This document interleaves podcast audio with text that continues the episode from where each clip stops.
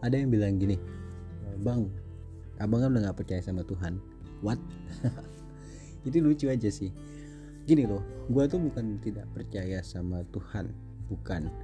Dan gue juga tidak menentang apa pun ya kan? Baik itu kitab suci apa pun gue nggak tentang.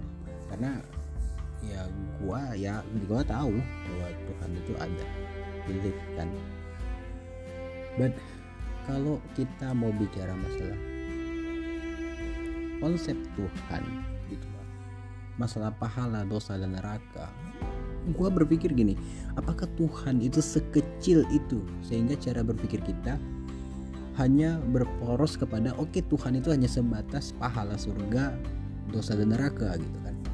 Faktanya faktanya banyak banyak hal aneh yang Tuhan kerjakan justru membuat kita tuh bingung orang pendosa bisa dianjamin masuk surga orang yang taat sama dia bisa dia splesetkan di hari-hari akhirnya menuju kematian. Jadi that logic kita memang tidak pernah boleh berpikir Tuhan berdasarkan akal logika kita tetapi ini adalah sebuah konsep yang sebenarnya tidak usah kita bahas. Karena Tuhan itu maha kasih bro. Dia itu maha kasih gitu. Jadi ngapain kita itu bahas kayak surga neraka dosa dan pahala.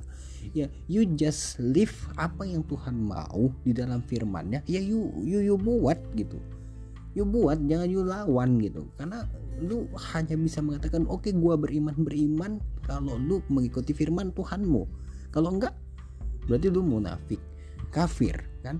Jadi jangan batasi Tuhan hanya sekedar untuk pahala dosa neraka surga karena Tuhan itu lebih besar dan dia itu maha pengasih lagi maha penyayang. Itu yang aku tahu.